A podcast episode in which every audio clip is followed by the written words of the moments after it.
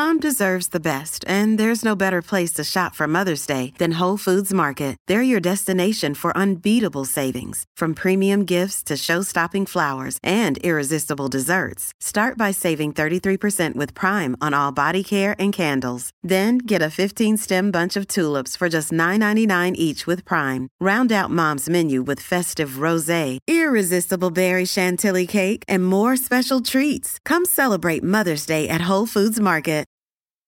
This episode is brought to you by Smartfood Popcorn. Some decisions aren't the best, like skipping ahead in your favorite podcast. Think of all the banter you'll miss, the lore in the making. Luckily, Smartfood Popcorn is a no brainer. Deliciously tasty and available in a variety of fun flavors. It's a smart decision every time. Smart Food. Add smart. To learn more, visit smartfood.com. If you're thinking, I should go for a run today, but it looks like it could rain, Sierra says save on epic rain jackets.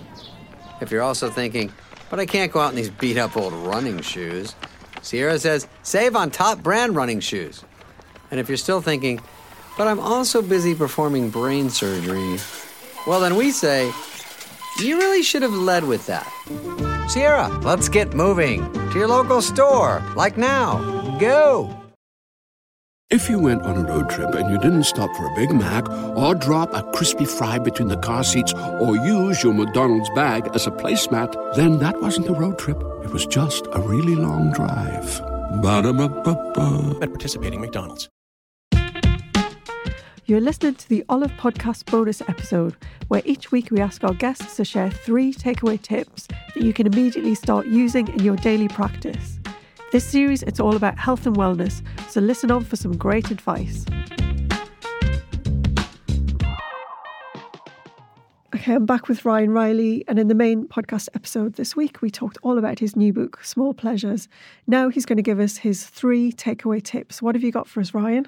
So my first is, and I, I had to f- fight to get these out of me, didn't we? Because I'm not the huge wellness person, uh, only because my own journey to wellness is still very much ongoing. Well, that's great. Then you can share what's helping you. and- yeah, yeah. Um, it's really bad. The first one is I've just started drinking water. I, Okay. I'm all I've been about flavor my whole life, and water doesn't have flavor, and I found that like really bad. Why would you put that in your body when it doesn't taste of anything? I like food. I like flavor. I like taste, and water blank. Yeah. It's disconcerting. So I've just started doing it, and then to make myself feel better, I buy the most expensive water I can find because then it feels bougie. But are you finding that it's helping you? I'd I'd like to believe so from all the propaganda I've been fed about water. So I really hope it. I I don't think it's it propaganda. I think being hydrated is a good thing. No, no, actually, what April was saying in last week's podcast, hydration is the key to everything. Yeah, exactly. So I am taking that on board. Okay. And um, I'm really, actually, very excited about trying to get better. I, I literally am one of those people who partied too much in their 20s, hit my 30s, and I'm like, right, wellness journey. I did my first ice bath the other day. How is that? Well, my friend took me to the beach um, in Brighton. They have saunas on the beach. Yeah. It's very, it's very fancy, bit rustic, kind of cool. And I did like the sauna to ice plunge sort of journey. And how did you find it? I am really cold. Yeah. I mean, that's obvious. But it was also, I was waiting for the endorphins. I'm always waiting for the endorphins. People tell me exercise gives you endorphins. Never felt them. Um, so I'm really hoping this new wellness era that I'm about to embark on Brilliant. might, might, might be it. But I hate to be the stereotypical, I've hit 30 and I'm trying to sort my life out Well, no, now. it's good. It's a good place to start. And what's your second tip? Uh, so just about cooking for yourself, really investing that time, and if that time is spreading cream cheese on a bagel, still cooking for yourself. That is absolutely still cooking for yourself. Giving yourself that little bit of pleasure and creativity. Maybe maybe try a thicker layer of cream cheese if that's all you can muster this one time round. Just giving yourself that little bit of energy and that little bit of time, no matter how small it is, is very important Right, great. And your third tip? texture.